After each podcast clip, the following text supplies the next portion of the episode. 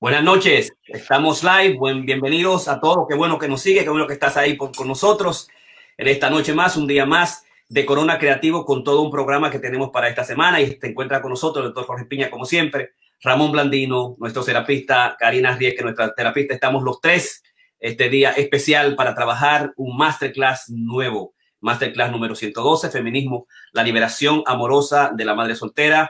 Ya les expliqué con los psicoterapistas nuestros y además eh, digamos, tenemos un nuevo slogan para los lunes, es CoCrea, una ventana científica de salud mental. Así que buenas noches a todos. ¿Cómo se encuentra Ramón Blandino? Muy bien, buenas noches. Una semana más con bastante frío aquí en Georgetown. Tuvimos 37 antes de anoche y anoche tuvimos 38 la, la bajita. Ya no estoy ready para eso, pero estamos ready para nuestra presentación. Sí, no, ya comienza, comienza el otoño mañana, exactamente entre, el otoño. Tú estás en una finca, ¿verdad? A 30, ¿cuántas millas? A 30 millas del Nueva York. 40. A 40 millas de Nueva York, yo estoy en un campo a unos 15 minutos de Nueva York y uh, solamente nos salva la calefacción. nos salva la calefacción. Así que eso es lo que, eso es lo, que nos toca. Buenas noches, Karina Díaz, ¿cómo se encuentra? Todo bien, eh, con una buena corrida, porque lo bueno no es cómo uno corre, sino cómo uno termina. Entonces, como yo terminé muy bien, fuerte, eh, biónica, eh, me siento sumamente bien. Corrí las últimas millas a un pace casi de nueve, yo venía volando. Así es que terminé muy, muy bien, a diferencia de, lo que puedan pensar mucha gente. Excelente, yo terminé como quería terminar, desbaratado pero terminé bien porque es una carrera medida, científica. Me fui hasta la mitad a 12.40 más o menos la milla con mis tres atletas. Lo pude llevar porque son potros que quieren cogerse adelante, como Andy. Entonces, cuando al final llegamos de a 7 millas y punto 5 a la mitad de las 15 millas, cuando cogí para atrás, le metí una carga completa de aproximadamente una milla y medio, bajé a 8.5 y dejé atrás todo el mundo discutiblemente, los atletas preparados, como Alex, se me fue adelante, la atleta preparada como se fue adelante, pero aquí yo quería lesionar a Andy. Más nunca lo vi, más nunca se apareció por ningún lado. Yo ni sé cuándo llegó el Tigre. No, creo que él se quedó donde Maxi, donde Cándida. Bueno, el asunto que él no pudo hacer más nada. Fueron 15 millas. Yo terminé desbaratado, completamente desbaratado, todo el cuerpo, pero de nuevo recuperé espacio, fibras nuevas de fibras nuevas de velocidad, me sentí mejor, pude practicar algunas técnicas nuevas de algunos maestros en términos del, correr rápido. Eh, y entonces el cuerpo lo que está haciendo es doliéndose, no tengo heridas, porque la clave fundamental es no herida y eso vamos a tratar en la semana que viene. Pero antes de pasar al programa, la programación completa de la semana, Estamos ya, hicimos Boston, completé Boston, estamos esperando nuestras, nuestras eh, eh, medallas, tanto Karina como yo. Berlín estamos 57 porque 15 millas son 57. Eh, yo sigo mi entrenamiento, mi entrenamiento moderado mañana para trabajar Berlín y quiero trabajarlo lo más rápido posible. Hoy fue descanso posible acostado, sin, sin hacer nada más que dormir, descansar y ver televisión. y dos cosas preocupantes, es decir, en, en, estos momentos estamos apenas a 100 eh, personas a morir. existen unos 200 mil eh, muertos por coronavirus, por COVID-19 en la actualidad en los Estados Unidos. Es el país con más muertos de, todos los países eh, juntos, no por individuales. Estamos en una crisis. Las estadistas y el modelo se plantea que van a haber unos 200 mil muertos más antes de enero, lo cual significa que nosotros eh, debemos seguir nuestra misión de traer a Corona Creativos para la gente que está ahí, que debe quedarse ahí. Eh, la CDC o el Centro de, Control de las Enfermedades acaba de poner unas informaciones eh, y la quitó, se cree que por razones políticas, no se sabe, donde plantean que los aerosoles se quedan en el aire por más tiempo y que no basta en lugares internos cerrados, no basta, digamos, en los indoor, en los bares cerrados, no bastan las seis millas, hace, hace, hace más millas de distanciamiento, necesita un espacio que sea de purificación y hay... Seis pies, no millas. más de seis pies, más de seis pies. Un Freudian Lab. Freudian Lab, sí, estoy todavía corriendo, estoy todavía corriendo. Y entonces la preocupación es que las escuelas, los bares, los gimnasios, los restaurantes, los lugares cerrados van a seguir siendo una problemática a pesar de que se plantea de que posiblemente algunos se vayan a salir. Entonces eso va a ser un gran problema. 200 mil y se espera que en estos últimos 7, 8 meses 200 mil más y lo que es el social distancing nosotros estamos haciendo, eh, eh, mantenernos nosotros lo más guardados, aislados posible, mantener la misma situación que nos mantuvo a nosotros sanos y saludables, eh, agregándole ejercicio, la buena dieta y, y estar en, en, digamos, utilizar nuestra máscara más que salimos, nos va a proteger a nosotros. Esperamos que a los demás, a la gente que está ahí, que nos sigue, digamos, que siga haciendo lo mismo en esta época.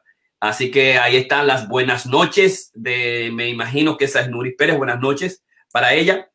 Y esa, digamos, la información que quería darles al respecto. Así que, bueno, listos. Eh, vamos a hablar hoy de lo que es, lo que es eh, la liberación amorosa de la mujer soltera.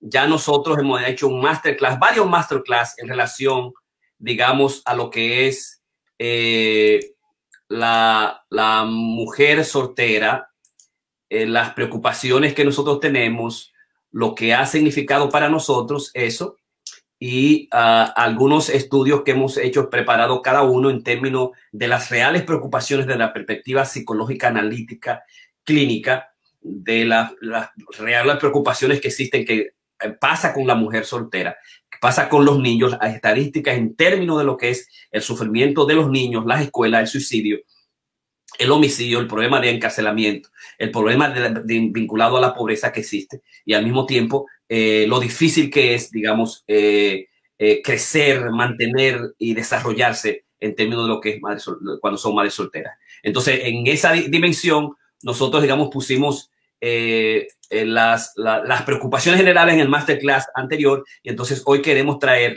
cada uno nuestro, nuestras opiniones de tipo profesionales sobre lo que significa el feminismo y la liberación amorosa de la madre soltera es el, el, título que queremos darle hoy, digamos, cómo liberar a la madre soltera eh, bajo algunos principios fundamentales eh, actuales eh, y algunos eh, tips de tipo, del tipo, digamos, eh, psicológico son de las cosas que queremos hacer. Si hay preguntas también lo pueden hacer. Nosotros al, al final yo estoy tratando de man, mantener los, los, puntos fundamentales al respecto para que la gente se vaya más o menos, lo vaya conociendo.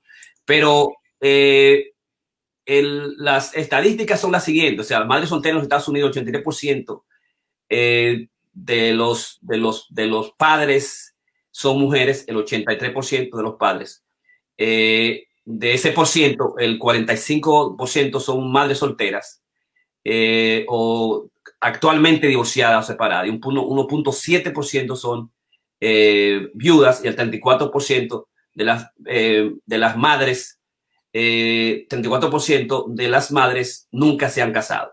34%, una cantidad asombrosa. Si tú lo das en número, uno, más o menos uno 15 a 20 millones de mujeres que están solteras en la diferente, en la diferente dimensión. Es, es demasiado amplio. Yo pienso que la revolución feminista debe alcanzar, y con nuestra masterclass, eh, la, la, preocupación fundamental de lo que significa ser madre soltera. Estados Unidos es el país, de entre todos los países, con mayor cantidad de madres solteras.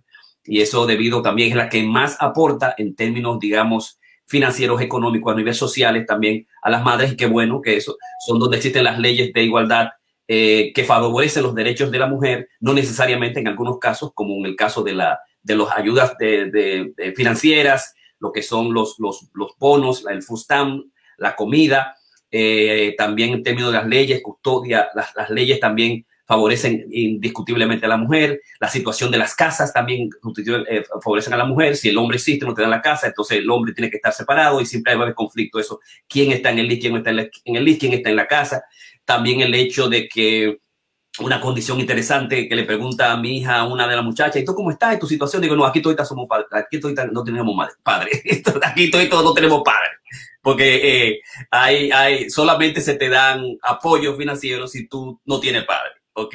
Tu padre que no aparezca, que no esté ahí, que, que funciona, entonces eso crea unas preocupaciones, pero nosotros, en base a esa estadística, nosotros queremos traer entonces algunos aspectos. Eh, y al hablar de eso, yo lo, fundamentalmente lo que quiero establecer es algunas ideas que estoy, mis notas generales, las estoy compartiendo con todos ustedes de todas las investigaciones que hago sobre el mismo y traigo también la, el, el, digamos, si nosotros queremos, eh, eh, hay dos aspectos, la, la madre soltera que por elección quiso ser madre soltera. Y soy madre soltera y yo me siento bien, yo me siento conforme, yo tengo todos los recursos necesarios, eh, mis trabajos y es una elección que yo hice. Nosotros sabemos que, la, que el Cryo Bank, el, el, banco de espermas, también las mujeres, muchas mujeres están eh, haciendo la opción de tener un embarazo ella misma sin ningún tipo de preocupación. Yo quiero ser madre soltera, yo tengo la misma capacidad, yo no tengo ninguna preocupación ni que un hombre tampoco, ni estar en una relación. Hay, la, esa es la opción, ¿no? Y la otra es el, lo, que, lo que es la vela de Paula ha establecido los solteros señalados, cómo son estereotipados, estigmatizados, ignorados y aún son felices. Y ella es la que ha estudiado lo que son las, la soltería, eh, como al soltero, y nosotros sabemos eso, cómo el soltero tiene problemas para conseguir trabajo, tiene problemas para promoción, cómo el soltero una vez que los amigos se casan, no lo entran porque entonces es un hombre soltero, una madre soltera. Nosotros no sabemos con qué interés va a venir a nuestro esposo. Eh, las citas, las, las, las, las, citas para juntarse se hacen no en la época de fin de semana, sino un día a la semana, porque ya, ya no caben algunos de los planes. Nosotros sabemos cómo se le llamaban las viudas, cómo son, eh, digamos, discriminadas, son estigmatizadas, ignoradas, cómo nosotros llamamos solteronas, nombres, digamos, eh, que ignoran que abusan, que acusan a la mujer. Sabemos que, muchos decimos nosotros que las mujeres solteras son fáciles porque, bueno, ¿quién le va a hacer caso? Entonces son todas esas preocupaciones que ella, estudiando a, los solteros señalados y, a las madres solteras, tiene ese es un segundo libro que se llama eh, single parents and their children, the good news, no other ever, tell, las cosas que una, te, dijo sobre la, la, felicidad, llegar a felicidad y tener, ser feliz estando con los niños, criando tus niños. Entonces, aquella persona que hizo su elección, que está soltera, que se le hace difícil, digamos, encontrar amor, buscar una pareja, entonces es importante que siga Vela de Paula y Vela de Paula, la experta, ella es una, una mujer soltera y, y dice con estadística lo que significa ser casado toda la, infelicidad que se tiene con los niños, todas las preocupaciones y ser un hombre o una mujer soltera o ser padres solteros y toda la, planificación que ella hace. Yo pienso que eso es importante, este, este estudio es importante. Y ella recientemente puso su, su, libro El singlismo, de también what, is, uh, what it is, why it matters and how to stop it que es el, el, el, el, solterismo, que ella le llama el singlismo, que no es más que el sistema sexista de, prejuicio a través de los solteros, la madre soltera. Es interesantísimo, parte del colectivismo, parte de la dimensión de la posmeridad. O sea, cualquier situación se convierte en grupos, a cualquier, en valores y a defensa, y cualquier situación establece, desde que existe el machismo, el feminismo, establece una ideología. Entonces ella estableció el ciclismo y, y establece, consigue un grupo de, digamos, de, de autores, un grupo de autores que eh, comienzan a investigar el caso, la casuística, las preocupaciones sobre el mismo. Y eh, su último libro es de Vela, The Alone, eh, Solo, The Bad uh, Psychology of People Who Like Being Alone, The Bad Psychology, la, la, la psicología de madre para la persona que le gusta estar sola, la psicología de madre, The Badass la psicología del malo para aquellas personas que le gustan estar solos y, que nosotros hemos contado esos bachelors permanentes, esos solteros permanentes, esas mujeres permanentes y que se sienten solos y nosotros creemos que no, que hay toda una preocupación. Y ella plantea en cada uno de sus libros con el ciclismo de que el, el está, sol, está soltero, está malo por papá, por, por los amigos, eh, por la escuela, por el trabajo. Es, estar soltero se, se compara con fundamentalmente con estar casado. O sea, eh, si tú no estás casado, ¿qué pasa? ¿Qué te sucede a ti? ¿Hay algo contigo? ¿Tú tienes, hay trauma? ¿Es un tipo malo? ¿De qué cogea? Y nosotros sabemos eso. ¿De qué coge este tipo que, que, que, que es años, 26 años, 35 años, 40, que tú no has casado? Que, que, hace, que, que, ¿qué es lo que te pasa, no? Entonces ella descubre, estudia todo eso que bajo el problema del, del uh, solterismo, para estudiar lo que son, lo que ella está bajo eh, los estereotipos, las estimaciones ignorados y aún no son y ahora son eh, felices, ¿no?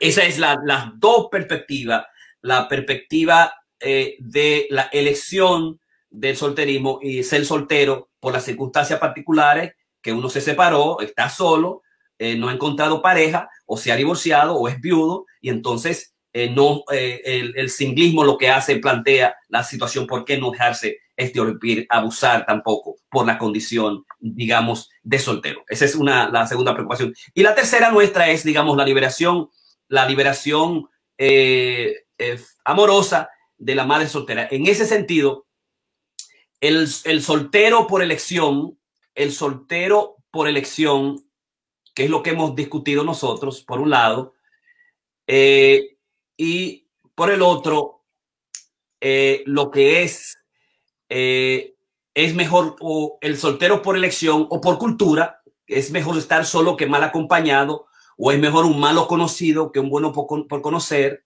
o todos los hombres son iguales, es parte del patriarcado, de patriarchy, o por ignorancia, que son las matemáticas, se desconocen las matemáticas del amor, la, la resurrección, que significa conocer, el I love you, but I'm not in love, yo te amo, yo te quiero, pero no te amo, nunca más, eh, porque ya tú eres Sonai, porque tú eres casi un roommate, tú eres casi mi hermano, y lleva a, esa dimensión, deja tenerlo ahí, porque es peor uno eh, que no eh, voy a conocer a uno que ya tengo conocido, como dice el refrán.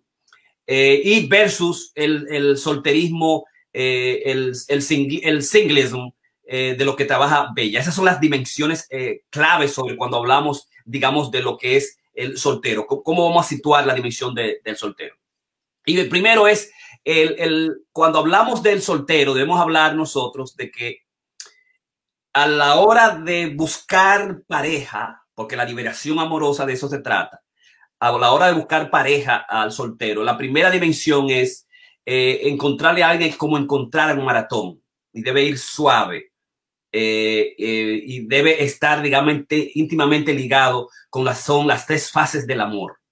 y nosotros sabemos cuando uno se entrena del maratón, cuando, cuando lo primero que uno hace es comenzar rápido o en el medio del maratón, cuando no se ha terminado el maratón, cuando no se ha, ha, ha establecido los valores, lo, lo, lo que uno quiere, que no sé, uno ha conocido perfectamente a la pareja, uno quiere correr inmediatamente y casarse. Hay solteras que, y solte, solteras en este caso, que eh, a los tres meses, cuatro meses, cinco meses, por lo que es la infatuación, y la infatuación siempre lleva a la, a la decepción, cuando planteemos, digamos, las tres fases del amor, ya la persona quiere hacer compromisos fundamentales. El primer elemento es que no es un imprinting, no es un correr rápido, el encontrar pareja es un asunto, digamos, para, para liberarte de, de, la situación amorosa es que es un asunto de maratón y necesita su tiempo. Pero existe toda una teología, te lo dice, toda una técnica, existe todo lo que nosotros llamamos la ciencia de amor el, eh, y las matemáticas del amor eh, y tenemos varias masterclass que hemos hablado sobre eso y nosotros tenemos un seminario de la ciencia y las matemáticas del amor que vamos a, tratar de traerles a ustedes para que eh, lo que puedan también pueda establecerlo. Pero ese es el primer elemento.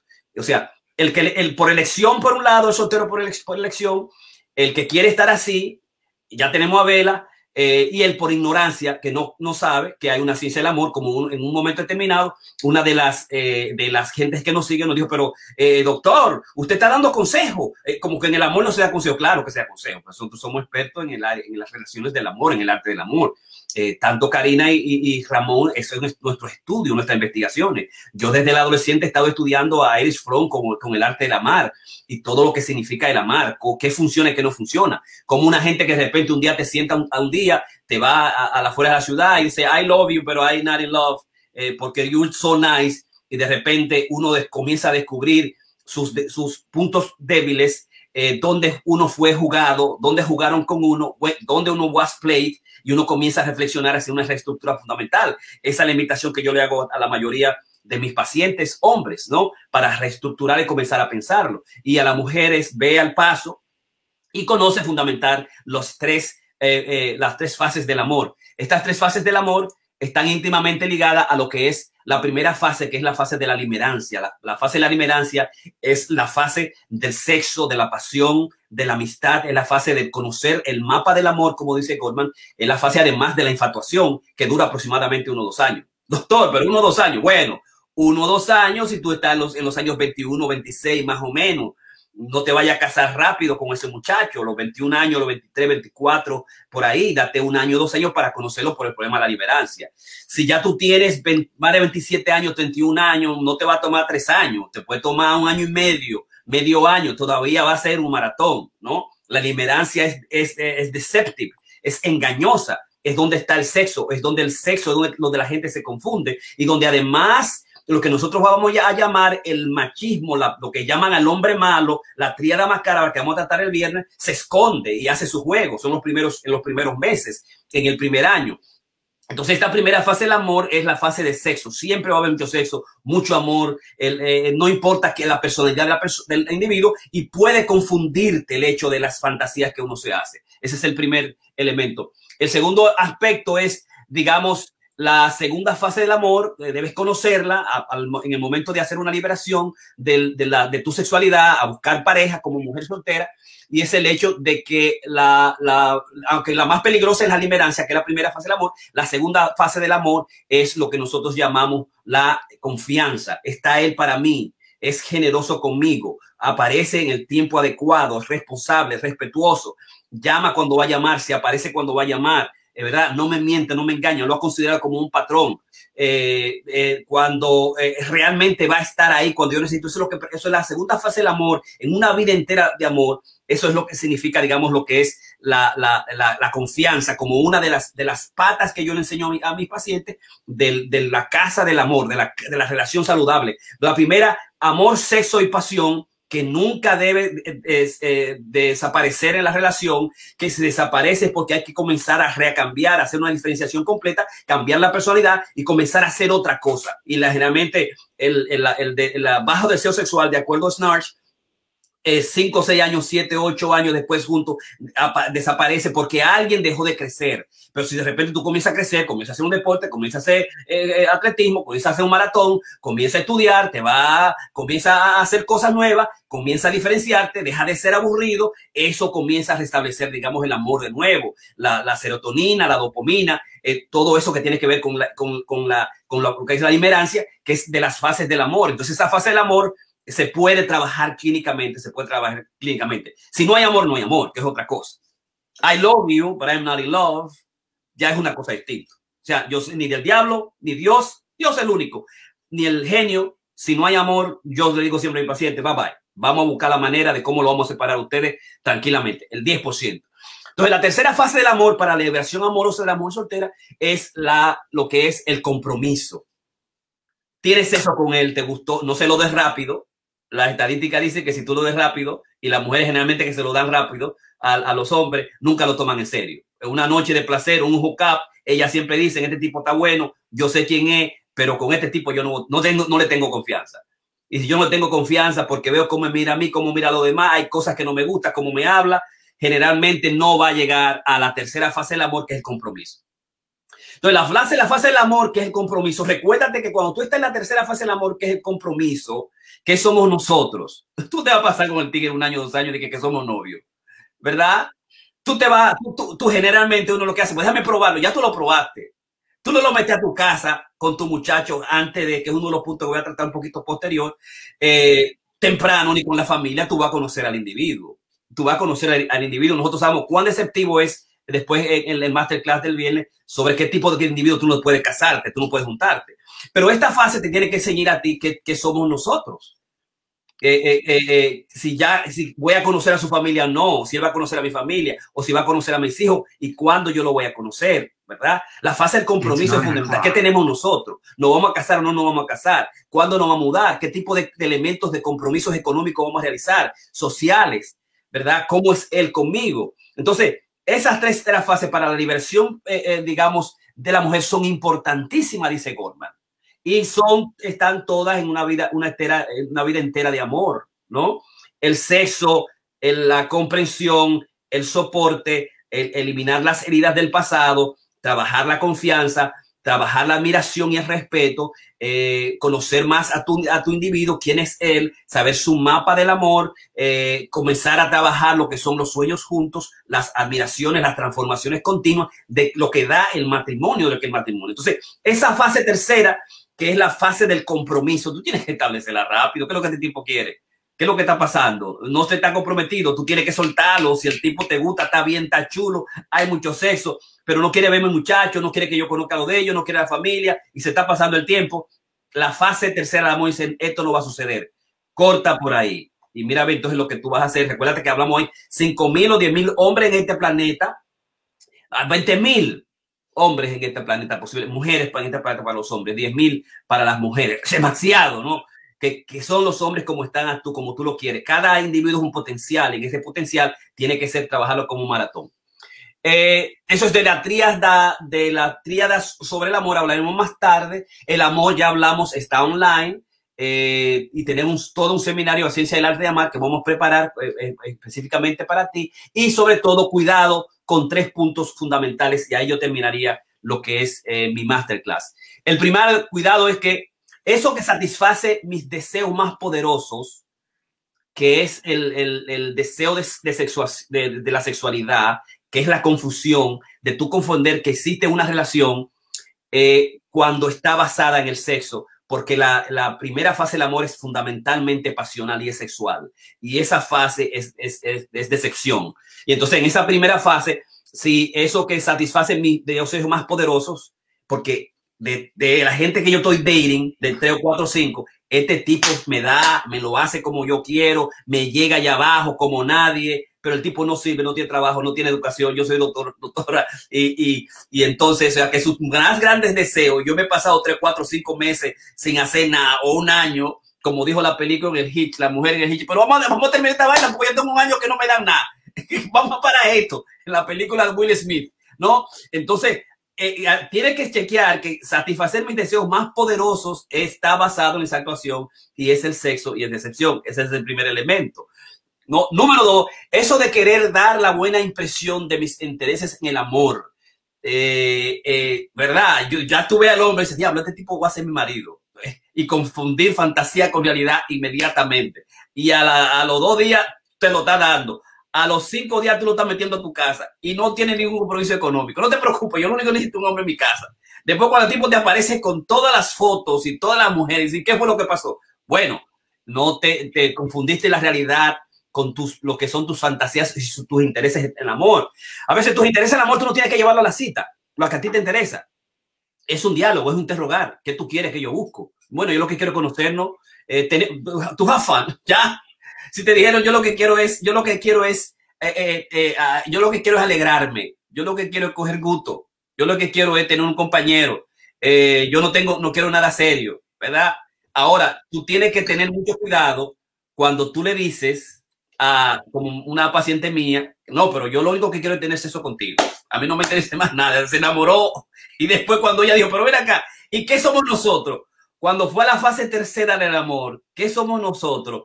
Él le dice, no, pero tú lo único que me dijiste que tú quieras sexo. Tú fuiste una mujer interesante para mí, lo mejor, pero en ese instante ya yo sabía que yo no iba a tener nada serio contigo. Lo siento mucho. Ah, pues tú haciendo con otro, así con tres o cuatro. Ah, pues se terminó. Después de tres o cuatro años que perdió su, su vida completa. Y tercero, es el tercer punto, es el hecho de que uh, mantén a los niños fuera del juego del amor en las fases iniciales el tipo de padrastro que eliges clave, ¿verdad? Porque muchas de las preocupaciones que tienen las mujeres que no traen hombre es porque las estadísticas nos dicen que los padrastros son los primeros abusadores de los muchachos hijos chiquitos, cuando están chiquitos, chiquitos o grandes, abusivos verbales, eh, pero nosotros sabemos también de grandes padrastros.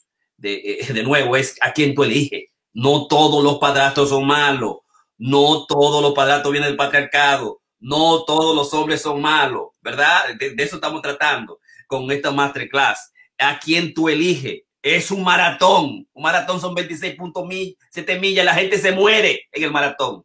Eh, ¿Verdad? El, el, el, primer maratonista, la 26.2 millas, se murió y fueron más. Entonces tú te quedas ahí por el tiempo. Eh, hacerse a un amante, un amante, un experto, dura 10 años en el amor. Eh, y, si es, y si lo hace en el matrimonio, es mucho mejor.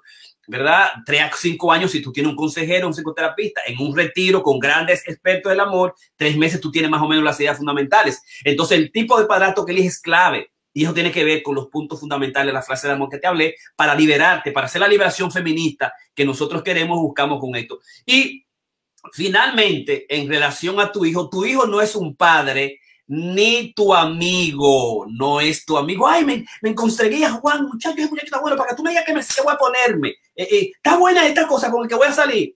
Entonces, tu papá, ahora el muchacho es tu papá. Él es que te va a decir, él es que te va a aconsejar, o sea, a tu amigo. Y toda la metida que tú patas, como sabemos en, la, en lo que son la identificación y desidentificación de mamá y mamá, el niño vive y toma de uno por ósmosis. El niño se alimenta de uno por ósmosis. El, el niño aprende de uno por ósmosis. No bebe exactamente como son nuestros valores. Yo a un paciente le decía, no, porque yo lo que ya le di, le di, le di, le di condones porque tal edad y dije tal cosa, eh, eh, eh, es valores, lo que tú quieres. El niño lo que quiere saber es, eso se lo están dando en la escuela. ¿Qué tú aceptas, que tú no aceptas? Si tú aceptas novio, tú aceptas sexo, ahora en la universidad, ¿cuándo? ¿Cuál es, tu, ¿Cuál es tu dimensión de valores? Y que tú sabes, porque cómo tú aceptaste papá, ya, ya, ya sabes cómo tú hiciste papá y cómo se aceptaron los dos y cuál qué situación tiene, ¿verdad? Eso mentalmente es tus valores. ¿Cuáles son tus valores en términos de la sexualidad? Entonces, no los traiga a la vida amorosa, no importa a la edad. Yo pienso que ese es el elemento más importante. Nosotros sabemos las preocupaciones que muchas de las mujeres solteras nos dicen. Mi gran preocupación es que yo soy madre primero y entonces me preocupan mis hijos. Yo traigo un desgraciado malo que después yo tenga que matarlo o que tenga problemas con mis hijos después que yo me meto después de la limerancia y haga, tenga sexo y me preocupe, te metió con este hombre en la mierda, que después no sirve, es una de las grandes preocupaciones. Entonces, cuando en esas primeras fases, en, ese, en esa primera fase de conocimiento, de búsqueda, no se lo traiga a los niños, ni a los amigos, ni a la, a la familia, hasta que tú no estés, dígame, dígame debidamente eh, preparado. Así que esa es uh, mi masterclass de hoy. Vamos entonces a, dar la introducción adecuada para nuestro siguiente terapista y vamos a introducir, se me olvidó introducir al doctor Piña, yo creo que está por aquí.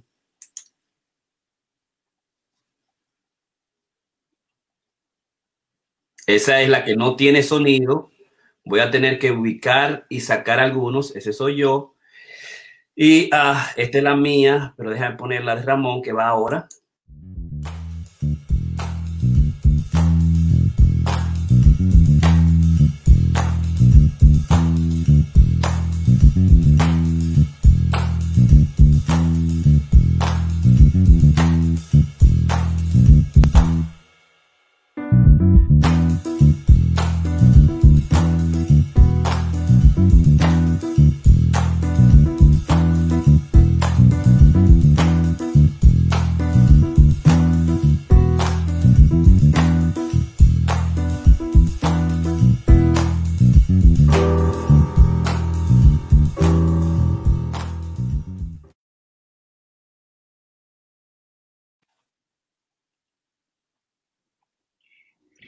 Sí, gracias Jorge, buenas noches y a las personas que se nos han unido y se nos siguen uniendo y por esa presentación que hiciste tan completa, incluyendo una, una visión panorámica.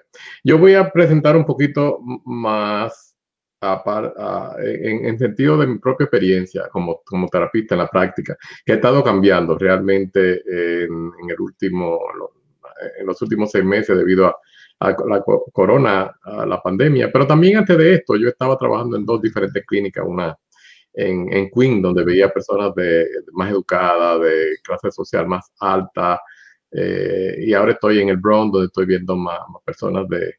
Y cuando digo educada me refiero a educación formal, no estoy hablando de educación de, de, la casa, que realmente hay personas que yo he tenido que tienen PhD y no tienen ningún tipo de educación, o sea, eh, ese es un problema. Lo que estoy viendo básicamente en, en esto de las, de las madres solteras, primeramente que en, las clases altas muchas de estas han sido por elección. Ellas han decidido que son profesionales, eh, no están aguantándole ningún tipo de, de desaciertos a, a, los compañeros, a los esposos y este tipo de cosas y ellas han decidido, bueno, pues eh, yo prefiero estar sola que mal acompañada, como tú mencionaste.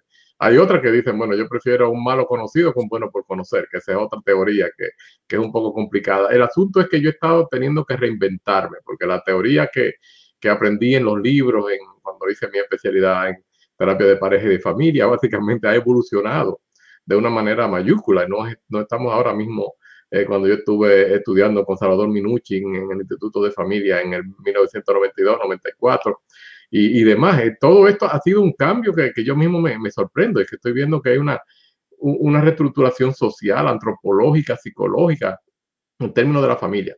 ¿Qué está pasando? El problema mayor que estoy viendo ahora es que muchas veces las mujeres en, en, un acto de, de, valentía y de arrojo, pues básicamente dicen, bueno, nada, yo prefiero eh, echar mi familia para adelante sola. El problema es que entonces se convierten en estas familias eh, monoparentales, eh, donde básicamente la madre no está tratando de hacer el, doble rol de, de, mamá y papá, y lo, lo, los niños o los chicos se, se resienten porque sigue siendo la, la, la, mamá amorosa en un momento y disciplinaria en otro. O sea que es una, es una situación básicamente de amor y odio que, que se genera y esto es, un problema.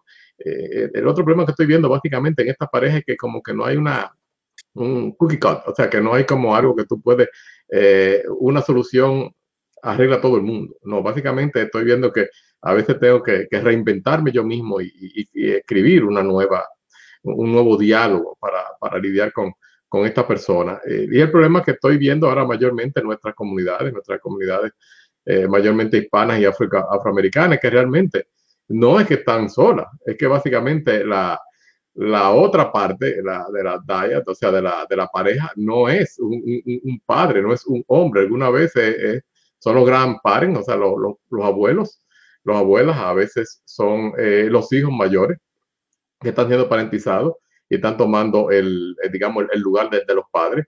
Y entonces, pues sí, es cierto que desde el punto de vista del amor, y tenemos hablado anteriormente los, los diferentes tipos de, de, de, amor, amor filial, el ágape, hemos hablado de...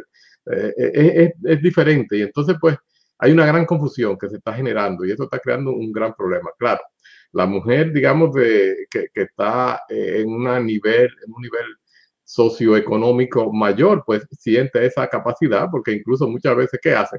He tenido una serie de esas, de esas madres que básicamente han han decidido que no, no quieren tener un hombre y que ellas mismas ni no quieren ser madres tampoco. Ellas tienen una, una nana que se encarga de cuidar a, a, a los niños que, y básicamente terminan por años, después de años.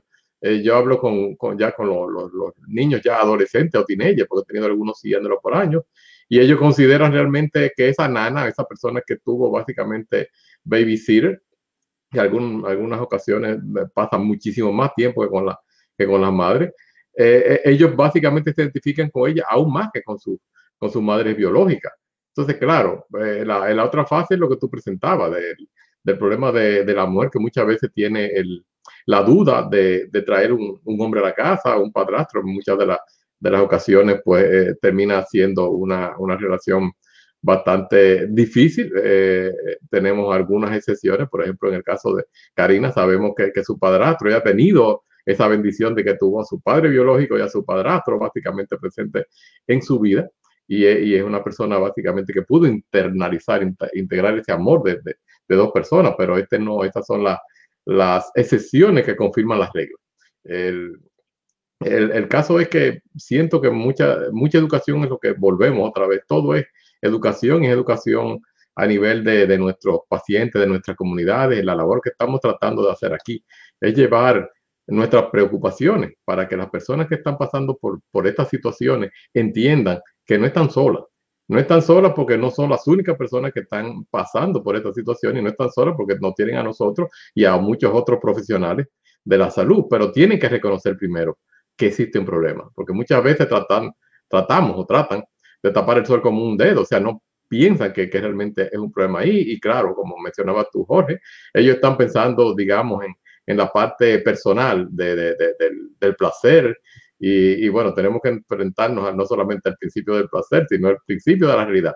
Lo último, y antes de, pasar a Karina, que quiero mencionar, que tenemos también que entender que esto no es, es, es diferente en, en diferentes generaciones. O sea, no es lo mismo cuando tenemos madres solteras eh, entre las edades, digamos, de 18 hasta 30 años.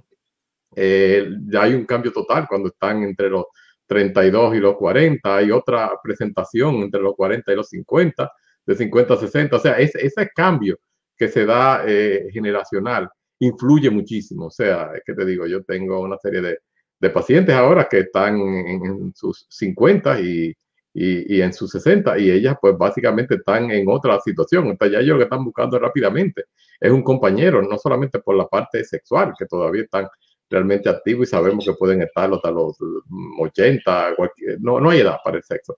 Pero también es la búsqueda de una compañía, porque entonces empieza el, el síndrome del, del, nido vacío.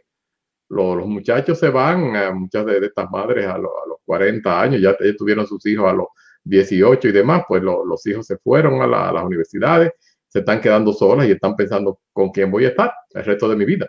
Y entonces, pues muchas veces hace decisiones que son no necesariamente las más acertadas, porque todo lo que están buscando es un compañero de vida, o sea, no están buscando ni siquiera el gran amor. O sea que estos son factores que también hay que tener en cuenta cuando estamos hablando de esto. O sea que eh, no, hay una, no es una solución general para todo el mundo. Tenemos que contextualizar y en mi caso particularmente lo que he decidido es ponerlo en contexto.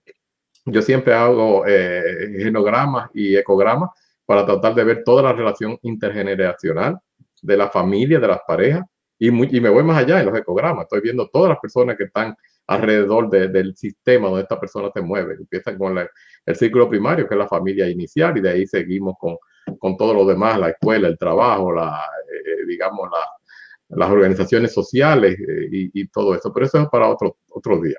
Pero quería eh, mencionar que realmente es una situación más compleja. Eh, claro, la, presentación que tú hiciste da, es muy puntual e interesante, pero hay muchos otros elementos que tenemos que considerar.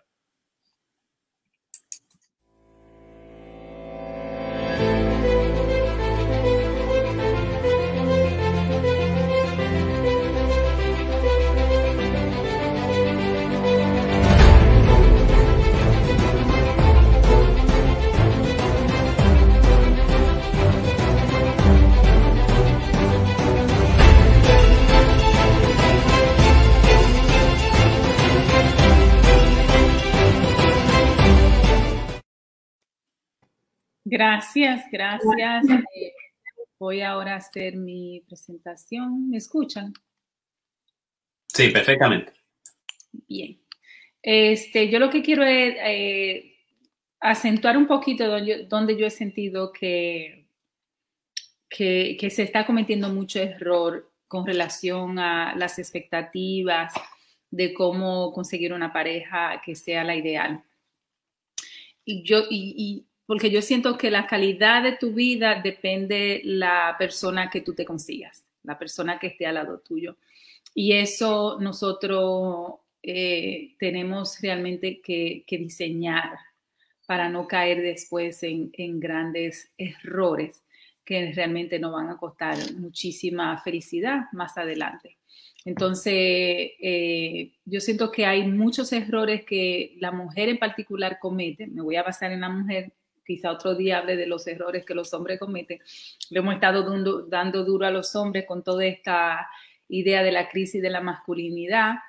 Eh, y yo he querido entonces traer en el día de hoy quizá algunos errores que la mujer en particular eh, está eh, cometiendo a la hora de iniciar o pensar iniciar este, una relación o después que conoce un hombre o en el proceso, en, en este proceso.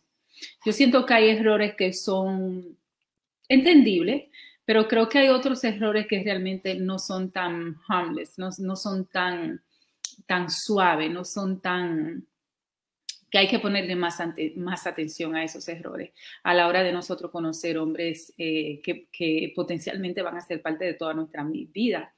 Eh, si tú crees que tú vas a conseguir un hombre eh, y vas a conseguir el hombre eh, de tu sueño sin salir a un date, eh, déjame romperte el corazón ahora mismo y decirte que estás sumamente equivocada. Este, si tú quieres un trabajo de calidad, tú vas a ir a la escuela, tú vas a pasar muchos años eh, estudiando, vas a ir de un BA a un máster, quizá otro máster, quizá un PhD, pero tú, porque tú quieres una idea de superación y tener en realidad muchos choices, mucha elección a la hora de tener trabajo. Este, si tú eh, quieres, eh, si tú realmente quieres hacerte bueno en un deporte, este, tú le tienes que meter mucho. Yo ayer para correr 12 millas este, y terminar haciendo las 12 millas a un pace de casi 9 más o menos, eh, ayer hice 15 millas y terminé las últimas cuatro en un pace de 9, realmente es, eh, me toca mucho entrenamiento. Yo entreno todos los días, yo me voy todos los días, con excepción de los lunes, que son mis días de descanso, pero eso requiere que yo le esté metiendo mucha hora.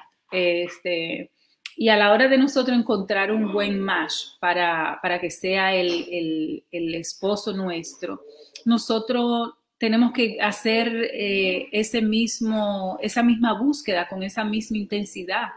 Y yo siento que nosotras fallamos en ese. Sabrá Dios por qué hay muchas razones eh, de que nosotros pensamos que el primer hombre que nos propone, el primer hombre que nos invita, con ese, ese como que, wow, ese es.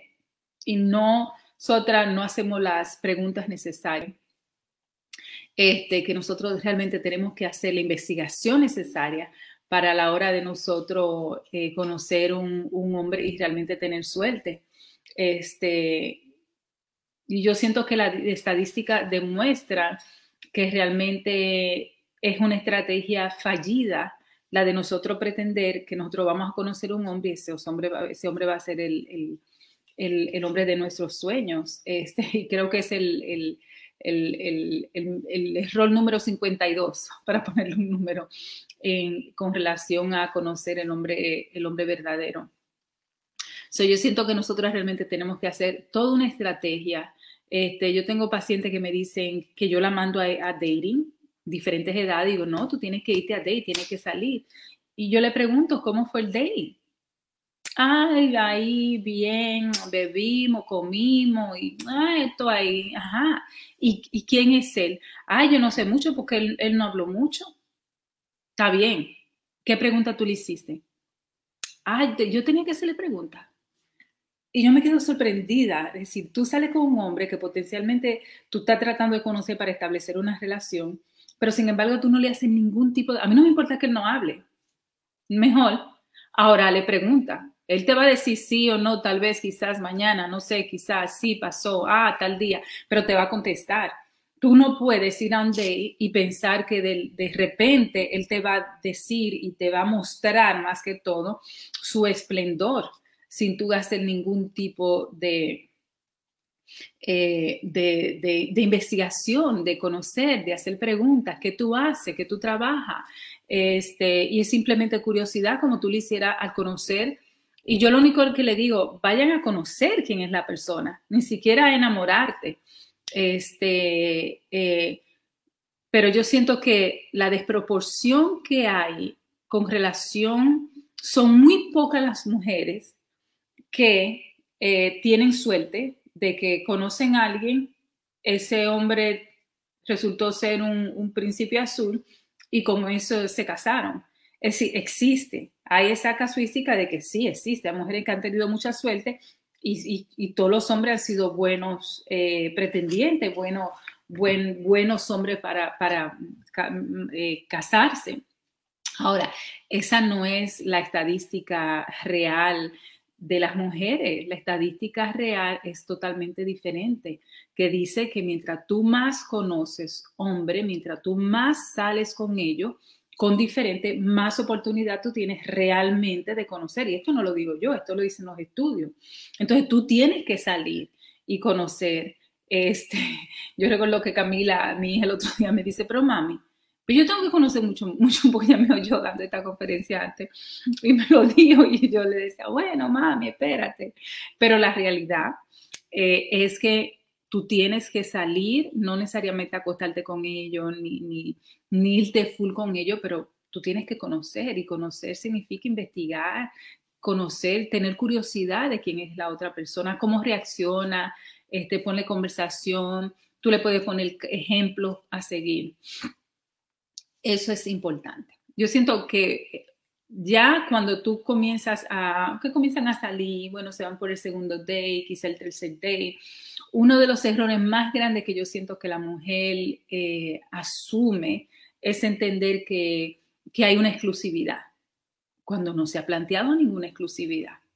Entonces, las, yo siento que las hormonas, hay un problema, hay una, una, cuestión hormonal que corre a gran velocidad en los primeros y nosotros lo hemos establecido porque, ¿verdad? El erotismo crece por ese desconocimiento que tú adquieres de la otra persona Entonces, este, en los primeros days, en la primera semana o el primer mes de tú estar conociendo a alguien, tu hormonas van a estar all over the place, por todos lados. Y eso va a hacer que tú hagas, que tú asumas cosas que muchas veces y por lo general son totalmente erróneas.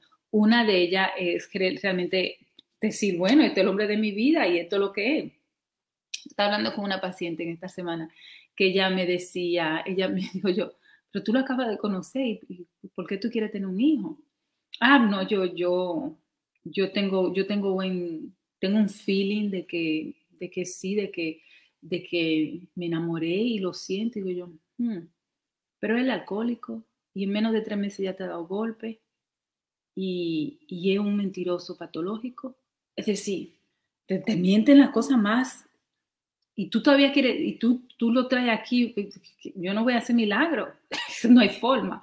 Entonces nosotras tenemos que tener un sentido común y es cierto.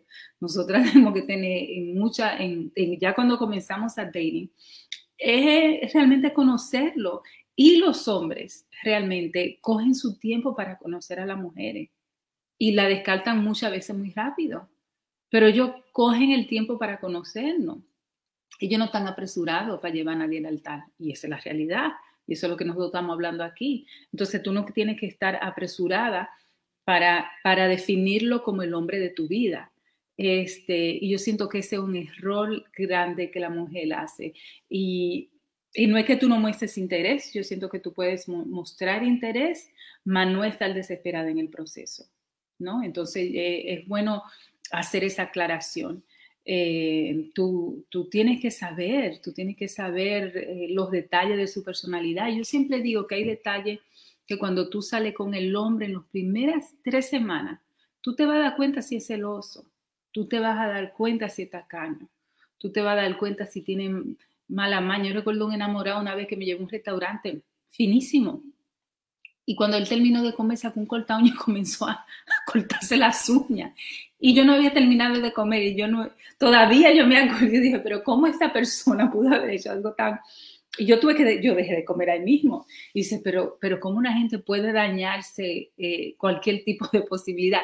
Y lo más interesante, eh, porque yo siempre me he considerado muy buena en ese sentido, es, yo, yo, yo no fui a un segundo día. Yo no, yo no, para mí fue desastroso. Ese, ese, son, ese dato tan, no, no, lo puedo ni siquiera definir. Yo siento que, que nosotros tenemos que realmente descartar, decir, no, sí, no, maybe, tal vez, pero tenemos en ese sentido que ser astutas, no estar apresuradas y no es hacer infatuation, infatuación con la primera, en los próximos, en los primeros days que tú sales eh, porque, porque no va a funcionar. Y yo siento que toda la cultura de dating ha cambiado muchísimo. Eh, la accesibilidad a las personas este, y la dinámica realmente de lo que es el dating también se ha cambiado muchísimo. Ahora es mucho testing, ahora tú tienes que mantenerte más engaged, ¿no? Eh, y eso también es algo que, que antes quizás no se veía mucho. Entonces, muchas mujeres le blame, eh, culpan el hecho de que la, dinámica del dating ha cambiado mucho, pero yo siento que no, yo lo que siento es que ahora tenemos diferentes herramientas para hacer lo que son los dating este, y, cómo la gente brinca en una relación. Eh, y la realidad es que hay mucho, mucho, muchas, muchas mujeres solteras y eso es también estadístico, esa es la realidad y hay muchas elecciones ahí. Entonces, yo siento que, hay que tener mucha observación este, y hay que, que, entender los cambios del dating, hay que tomarse su tiempo. Eh, y otra cosa que yo veo mucho, mucho, mucho, mucho este, con esto de la filosofía de cómo ha cambiado el dating, que ya no es igual, ¿no? Es el hecho de la victimización también que existe en las mujeres para iniciar o comenzar una, relación nueva. Y yo siento que eso no puede ser eh, nada más desastroso a la forma de nosotros eh, comenzar a dating. Hay mujeres que dicen, oh, yo no podría eh, irme a un website a conocer gente. Conoce gente, conoce gente. Yo siento que si, que si, si tú no cometes los errores que mucha gente hace, por ejemplo, este, ¿dónde lo vamos a ver? En el bar de, de allá. Ah, y en el bar del, que queda cerca de la casa de él. Tú ni siquiera le exiges que sea un bar cerca de tu casa. Primero, si tú vas a dating y vas a dating de diferentes websites, no te ve en un bar con el tipo. No te ve un bar. Ese, no es el momento de, de, de tú irte a tomar un trago. Primero, no lo vas a conocer en su esencia. ¿Por qué? Porque el hombre cuando bebe es full of himself. Y eso, eso es real. ¿No? Entonces el hombre cuando se da su traguito se fortalece, se pierde un poquito más el, esa timidez, ¿no? Que, que, muchas veces, que tradicionalmente el hombre, que el hombre tiene y sale, sino que salen a relucir otras cosas y no el hombre en su esencia. Entonces tú tienes que, que, que saber por qué, por ejemplo, en un bar o en un evento social donde hay bebidas alcohólicas, los hombres van a enamorarte mucho más frecuente que en un supermercado. Porque en un supermercado no hay trago ellos pueden mirarte y esto, pero atrévese ahí, porque el hombre, el hombre real tiene mucho miedo al rechazo. Y más que todo el hombre débil. El hombre débil, el hombre que no sabe confrontar el rechazo de una mujer y comete un montón de estupideces, ¿no? Pero una forma buena de tú darte cuenta si tú estás al frente de un hombre débil este, y de un hombre mediocre. Entonces, si tú ves que, que es débil, ¿no? Entonces tú zafas. Entonces el gran, el gran error que cometen muchas mujeres en el día de hoy, vete a un café. Ahora no hay tanta librería, pero vete a un café, eh, vete a un restaurante y asegúrate que la bebida alcohólica no sea el principal eh, distracción de ustedes dos en la noche, ¿no? De que realmente haya una conversación, de que pueda fluir realmente la personalidad sin estar alterada por el alcohol. Entonces yo siento que esas son eh, reglas importantes que nosotros eh, debemos, debemos de seguir. Eh, otro gran error que se comete específicamente las mujeres y es de que creemos, yo tengo una que ella dice, pero es que era un feeling. Y digo yo, ¿qué es lo que tú estás buscando feeling? Tú no, tienes, tú, no tienes, tú, no, tú no puedes llevarte de tu primer instinto, porque falla porque tu primer instinto es fallido, no lo haga, no te lleve de eso. Que amor a, amor a primera vista, que yo no lo sentí, eh, que yo debo de confiar en mi sentimiento, eh, que cuando tú lo ves, tú lo sabes y tú lo sabes, como la, joven esa que me decía, es que yo desde que lo vi sabía que él era. Al mes te dio golpe, al mes tú te diste cuenta que era un alcohólico, al mes te dijo, incluso te, mintió, te, mintió, de una forma que, que hasta chistosa, este, de cosas que lee, eh, eh, eh, como que le, dijo que él era un ingeniero y el tipo no tiene ni siquiera un high school, es ni siquiera un high school, le dijo que él era un ingeniero. Entonces, yo siento que nosotras no nos podemos llevar mucho del instinto, porque cuando nos llevamos del instinto fallamos. Entonces, primero porque vivimos en una sociedad donde tú llevarte del instinto no es algo que tú vienes eh, eh, eh, cultivando desde niña. Nosotros lo, lo, primero que nos enseñan es a no llevarnos del instinto. Lo primero de niña, lo que nos, nos, enseñan a reprimir el instinto nuestro, a todo el ser humano. Entonces no vivimos en ese tipo de sociedad. Entonces no te lleve de eso. No te lleve de que tú conoces, de que, de que, de que tú, tú tienes que confiar en, en, en tu sentimiento. ¿Sentimiento de qué? ¿Qué sentimiento tú te vayas? A menos que tú seas una experta en dating, en coaching de dating, de salud mental, que tú tengas algún knowledge de psicología para tú realmente conocer lo que es el ser humano. Entonces yo siento que tú no te puedes llevar. Y yo lo digo con mucha claridad. Y yo siento que buscar una pareja tiene que ser una elaboración de diferentes componentes. Pero tú no se lo puedes dejar. Y eso viene, y si uno se pone bien a analizar, eso viene mucho de Hollywood. Y eso viene mucho de las princesas de Hollywood, que te dicen, ah, que el príncipe va a llegar, te va a ver en el piso desmayada, te va a besar y te va a poner un anillo en el dedo. Give me a break. Y muchas mujeres tienen ese sentimiento de que, güey, cuando yo lo vea, yo voy a saber, porque va a venir de de blanco en un caballo y, y, y, dispuesto a, que yo, a, a darme su reino, de güey, porque va a tener un, un, castillo. Entonces, no funciona así eh, y está probado que no funciona así. Entonces, a veces nosotros nos queremos llevar de que a alguien que nosotros conocemos funcionó y eso es falso. Eh, no digo que no haya pasado, Hay mujeres que son muy dichosas en el amor, este, pero realmente no han pasado. Entonces, nosotros tenemos realmente que, ser sabias a la hora de nosotros eh, romantizar el proceso del hombre que nosotros vamos a elegir.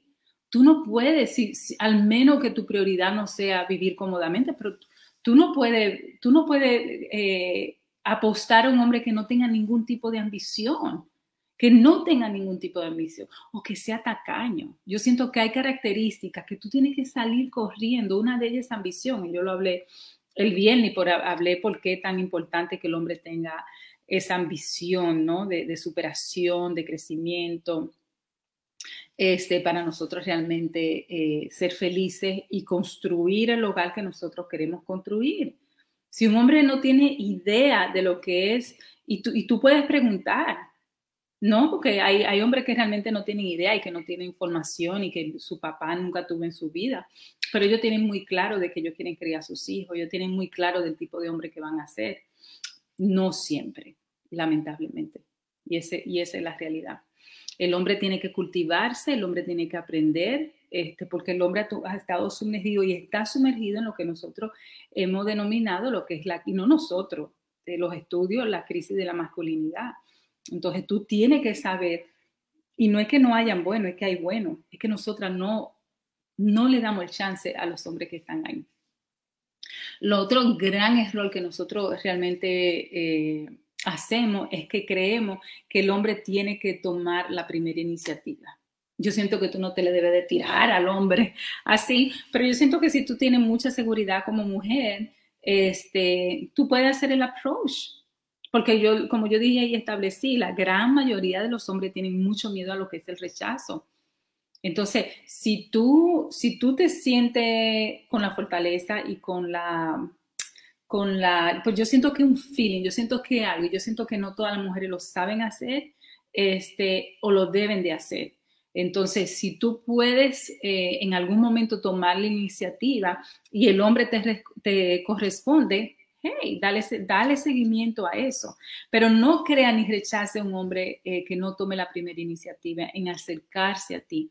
Porque si, no hay, si hay alcohol, el alcohol, como yo dije, le da mucha seguridad al, hombre particularmente. Este, pero si no, quizás sea tímido. So, dale, dale, dale y ten esa fuerza. Y yo siento que, que esos son eh, elementos importantes que nosotros eh, tenemos que, que, que, resaltar, que fortalecer. Eh, hay muchas mujeres que les gusta manipular mucho con el sexo. Ahora, eso es un punto también importante de nosotros analizar. Y yo le digo a, a, a todo mi paciente, no te acuestes con él tan rápido, porque no es un problema de, de sexo, donde muchas mujeres creen que, que es una cuestión de, sexo, es una cuestión de challenge. Si tú no eres un challenge para el hombre, el hombre realmente no, no, no va a estar interesado en esa relación. No porque tú se lo hayas dado o no, eh, ahí no es que viene el problema. Pero si tú se lo diste ya tú lo convenciste a él de que él hizo lo que él tenía que hacer para tenerte, sin ningún tipo de reto, ahí no va a haber crecimiento y el hombre no va a querer estar ahí.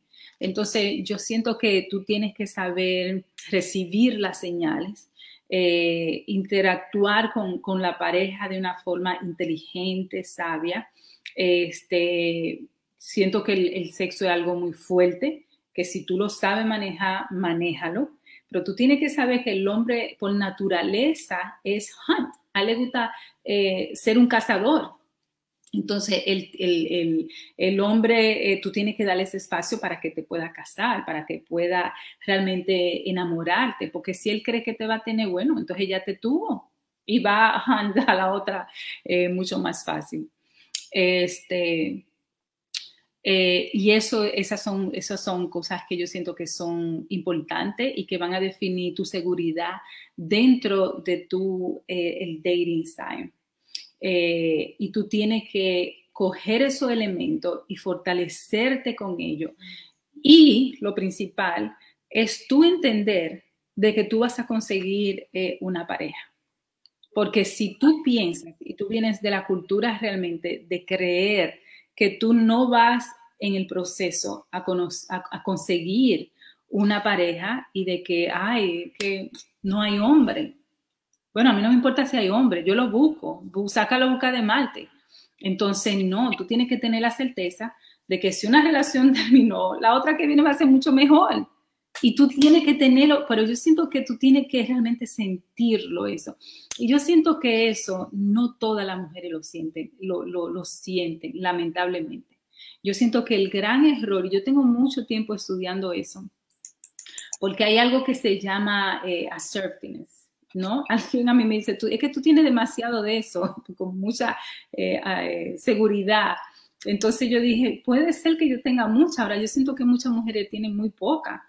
Y es esa seguridad de que tú, de que tú puedes.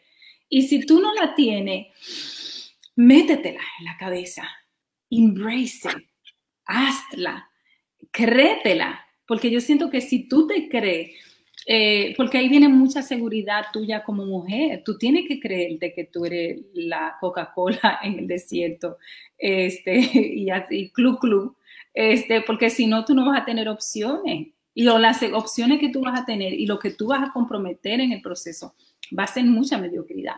Entonces yo siento que nosotros tenemos que reforzar lo que es nuestra autoestima y eso nosotros la podemos resaltar con muchas cosas físicas, este, sintiéndonos en qué, en, qué, en qué momento o con qué nosotras nos sentimos bonitas. Hay mujeres que con lo que sea se sienten bellas. Yo me puedo poner lo que sea, yo me siento muy bella. Dios perdóname. Pero si ese no es tu caso, busca formas que te hagan sentir bella y bonita. Embrace. Yo tengo, eh, eh, tengo un par de pacientes que ya, ojo, pero es que la mujer moderna no tiene que estarse pintando, pero después yo me siento mal cuando veo a las chicas que se ven tan bellas. Digo yo, pues píntate, píntate y ponte tú bella como tú te sientas bella, lo que, lo que significa una belleza para ti. Entonces yo siento que nosotras eh, tenemos que reformular cómo nosotros hacemos dating, este, porque como lo hacíamos hace 60 años atrás, no funciona. Y ya eso, como se enamoraron papá y mamá, como se enamoraron los abuelos de nosotros, que yo te apuesto que a esa abuela mía el único que la miró fue el viejo, este, con ese, caso y con ese tubo creo que fueron 18 muchachos. Eso es, este, pero los tiempos ahora han cambiado y, y hay otros valores que se envuelven en el proceso. Entonces tú tienes que saber qué es lo que tú quieres, este, y buscarlo como tú vas a buscar los ingredientes para hacer una buena sopa. Así de sencillo. Perfecto, vamos entonces a unos eh, comerciales y venimos a la discusión.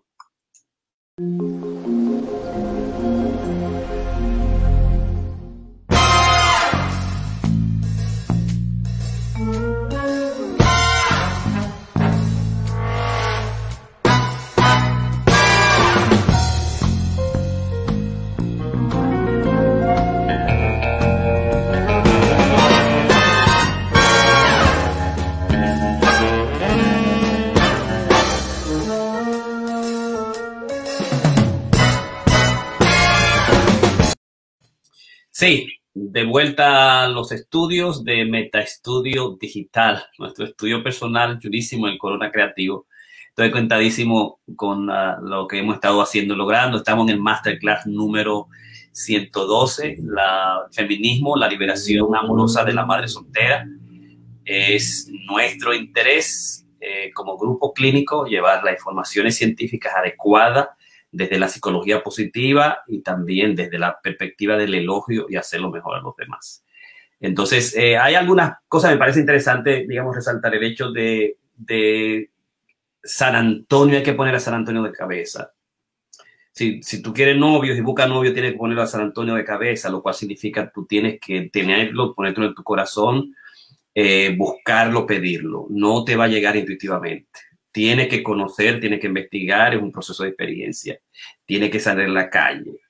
Eh, desgraciadamente en la calle también te vas a encontrar con depredadores, el, hombre más eh, violento, el, machista, eh, digamos el tóxico, el del, patriarcado, vas a encontrar de todo. La idea es cómo puedes tú asertiva y discriminar. Yo pienso que ese es el, el elemento. pero eh, hay que pedirlo, hay que buscarlo. Yo pienso que este masterclass tiene esa significación. El otro aspecto sobre el sexo y quién inicia, quién no, cómo lo inicia.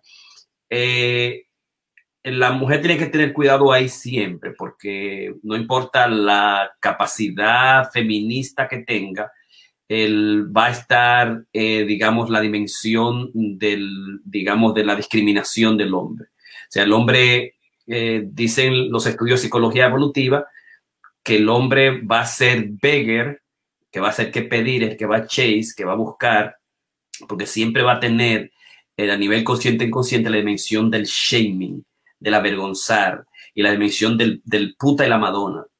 ¿no? Que siempre va a querer, aunque por más puta que sea la mujer, siempre va a querer que su mujer, la mujer es la más santa, es la mejor, es la que, es eh, la que él se dijo, la que buscó, la que se lo dio, digamos, al mes, a dos meses, a tres, cuatro meses. Siempre va a ser esa, esa dimensión inconsciente de juzgar del, del, del hombre, no importa la cultura, la formación que tenga, la educación que tenga. Ese es un aspecto. También el hombre es el beggar y termina siendo el chooser. Por más que tú te sea, por más que tú digas que tú eres, eh, digamos, eh, eh, esta, esta, esta, actriz importante dominicana con el dominicano, con Alex Rodríguez, ¿cómo se llama? de Jennifer López. tú vas a tener que esperar que él te diga, I, I, I, wanna, I marry you. okay? El beggar, nosotros, dice un estudio, el beggar, que nosotros somos los que buscamos siempre, estamos buscando amor y tiramos por los picaflores, la, un, un, día al final se va a convertir en chooser. Y esa es la gran preocupación. ¿no? Yo, tengo este hombre, dije que sí, y ahora, eh, ¿cuándo es que él me va a proponer? ¿Cuándo me va a proponer? Eh, pasó ayer, ¿El anillo para cuándo? O sea, que eso eh, fue el problema, porque todavía estoy esperando el anillo. ¿El anillo para cuándo, no? Y entonces muchas se, se pone la situación, pues entonces yo lo voy a poner el anillo. Yo creo que en todos los videos que yo he visto de, de mujeres que son, eh, son feministas poderosas, he visto un solo video donde la graban a ella diciéndole, ella, ella va a su trabajo donde él está y ella le dice con un anillo, me quiero casar conmigo, ¿no? Quiero casar contigo, ¿no? Entonces, el, evolutivamente el chooser termina siendo el beggar el pordiosero, porque eso es lo que uno busca, pica flor, y después uno es que chus al final. No importa la condición que sea, de donde tú seas económica, social o política, siempre van a ver esos elementos, digamos, en, en el ser humano, porque el ser humano eh, no está hecho, está hecho de materialidad clínica analítica del deseo. Siempre va a ser preocupante, siempre va a aparecer una vaina, siempre va a suceder una situación eh, tú quiera o no lo quiera. Tú no eres un perfeccionista, tú no te la sabes todo. Por más que tú seas psicoanalista, psicoterapeuta y te conozcas toda la teoría, tú vas a ser siempre un ser humano. Entonces, yo pienso que a la hora de, de la liberación amorosa de la mujer tiene que ser lo más auténtica posible. Eh, juega los, los, los roles sexuales, eh, los roles sexuales en, en, el momento del cortejeo, de la relación, eh, en ese proceso tú lo conoces, eh, cuán violento, cuán agresivo es, si te, si te va a buscar, si no te va a buscar, si paga, si no paga. Hay roles sexuales que el, el, el hombre, el hombre ha aprendido por su mamá y su papá en la cultura y lo ha cultivado en la casa. Tú eres, tú eres, tú eres gentil, tú eres caballeroso. Eso es vaina que se aprendió, no. El hombre que salió de papá y mamá, diga buenos días, diga bye bye, salúdela, trátele bien, mucho cuidado con eso, usted paga. El que sale de buena familia per se, lo que tiene, el que es generoso y que, que es buen eh, compañero, ¿no? Ese es, el primer elemento. Entonces, los roles sexuales, los roles, la establece la buena familia, buen papá y buena mamá, son principales. El tigre que sabe que la vaya, mira camarero, tráeme esto y dale esto, una cosa, mucho cuidado. Tú sabes dónde lo, aprendió, de, qué gueto lo aprendió, y no es porque los guetos sean malos, sino que además los guetos hacen gente mala, definitivamente, eh, en términos de lo que es la cultura, eh, y obviamente de que uno pueda transformarse a sí mismo. Entonces, esos elementos yo pienso que son importantes a la hora de lo que es la liberación amorosa de, la, de, la, mujer, la madre soltera en estos momentos. Ramón. Sí, una de las cosas interesantes que estaba pensando ahora, me venía a la cabeza, estaba pensando en diferentes casos. Y uno de los problemas que estoy teniendo mayormente ahora, sobre todo con las clases medias, bajas, eh, personas nuestras, eh, es básicamente la religiosidad popular.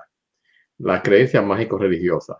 La cantidad de madres que yo tengo solteras y demás que vienen ahora, como tú hablaste, tengo a San Antonio puesto de cabeza, que están visitando centros de espiritistas. Yo tengo una gran especialidad en esa porque fue mi tesis de maestría, el sincretismo mágico-religioso, la psicología, la posesión ritual y este tipo de cosas. Y es, increíble, o sea, que muchas veces estas mujeres vienen y yo estoy básicamente me he tenido que convertir en, en cierto modo así como en chamán, en gurú, para, para competir con algunas de estas, eh, estas personas que están básicamente extorsionando y en algunos casos no necesariamente, están llenando también un papel, digamos, eh, terapéutico en la vida de estas mujeres, solo que le están dando una falta de ilusión. Date estos baños, tómate aquello, hale lo demás y, y, y todo esto. Y hay como toda una, una creencia, toda una magia. Y yo pienso que tiene mucho que ver así como eh, el simbolismo y la magia que Karina estaba hablando, como que la, la mujer todavía está viviendo en algunas de ellas, en esos casos que, que están esperando, y, esa es una, claro, es una, formulación de, de Hollywood, de, y vivieron felices, comieron perdices, y el, y el, príncipe que viene en ese caballo blanco, todo muy bello, a, a rescatarme, eh, que es muy simbólico y es parte también de la psicología junguiana. Pero es interesante, quizá un día podamos hablar todo esto también, que pienso que influye mucho de lo que está pasando, esa, esas creencias populares que hay en, nuestra, en nuestras mujeres, y estoy hablando ahora básicamente de, nuestra cultura. No estoy hablando ahora realmente porque tengan más educación o menos educación. Yo, he visto personas realmente de, muy alta educación, con una gran influencia en situaciones mágico-religiosas, eh, practicando la Wicca, leyendo el tarot y todo esto en busca del hombre perfecto. Me parece eso muy interesante. Eh, Karina, ¿tú querías hacer un comentario? Para nada, yo siento que mi presentación fue muy eh, completa y buena, así que no. Perfecto, ¿no? Como ella siempre asertiva.